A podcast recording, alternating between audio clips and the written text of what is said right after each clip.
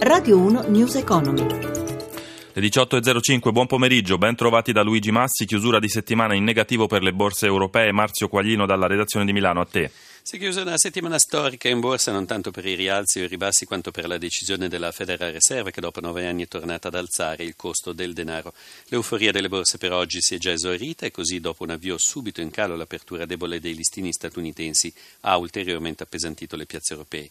Londra è riuscita a difendersi con un finale a meno 0,82%, oltre l'1% le flessioni a Parigi e Francoforte.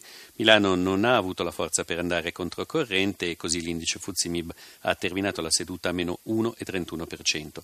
Il bilancio settimanale di Piazza Affari è comunque positivo da un venerdì all'altro più 1%.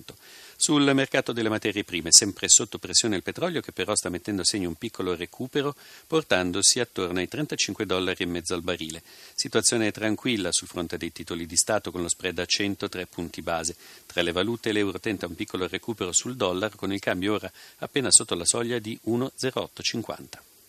Grazie Quaglino, andiamo avanti parlando di lavoro. In calo a novembre le domande di cassa integrazione ordinaria e dei sussidi di disoccupazione. Dinamica positiva, ma l'Inps avverte in parte dipende dal blocco imposto nell'ultimo trimestre dell'anno. Sentiamo Stefano Marcucci. In parte è solo un effetto ottico, un crollo delle ore di cassa integrazione del 38% da 85 milioni di ore registrate l'anno scorso a novembre a 52,4 milioni, che è il dato dell'ultimo novembre. Peccato che questa diminuzione non indichi solo più lavoro e più produzione, ma dipenda anche da una decisione presa dalla stessa INPS. Dal 24 settembre al 2 dicembre l'Istituto di Previdenza ha infatti sostanzialmente bloccato le autorizzazioni delle richieste di cassa integrazione ordinaria ricevute. Questo spiega lo stesso INPS, per adeguarsi alle norme intervenute nel corso dell'anno con i decreti del Jobs Act, che riformano anche il sistema degli ammortizzatori sociali. Tornando ai numeri, a novembre la cassa integrazione ordinaria autorizzata è di 6,9 milioni di ore, con un calo drastico del 65,7% sull'anno. La cassa straordinaria invece è pari a 37,7 milioni di ore, in diminuzione del 9%,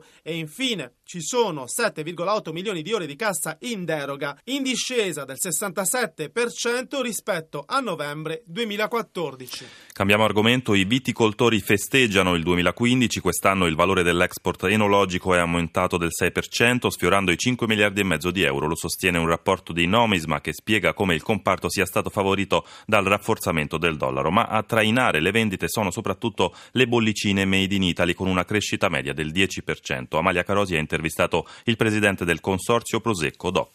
Stefano Zanette, secondo i vostri dati quali sono i mercati che crescono di più? La nostra denominazione nei primi sette mesi del 2015 cresce del 23%. I paesi che sono cresciuti maggiormente sono sicuramente il Regno Unito con un 54%, gli Stati Uniti un 30%, al sesto posto la Francia che ha fatto nei primi sette mesi un più 57%. Quali sono invece quei mercati dove si registrano flessioni e perché? perché? In Russia c'è stata una forte svalutazione del rublo, comunque per noi rappresenta sempre circa l'8% dei volumi. La sfida è tra bollicine italiane e francesi? Noi consideriamo lo champagne come eh, un nostro riferimento, siamo presenti più o meno nei stessi paesi, quindi quasi 90-100 paesi del mondo. Il prosecco in genere va a erodere spazi di altri vini o di altre bevande, ad esempio in modo molto forte il cava e poi altri spumanti di altre denominazioni, ma non è una battaglia con lo champagne.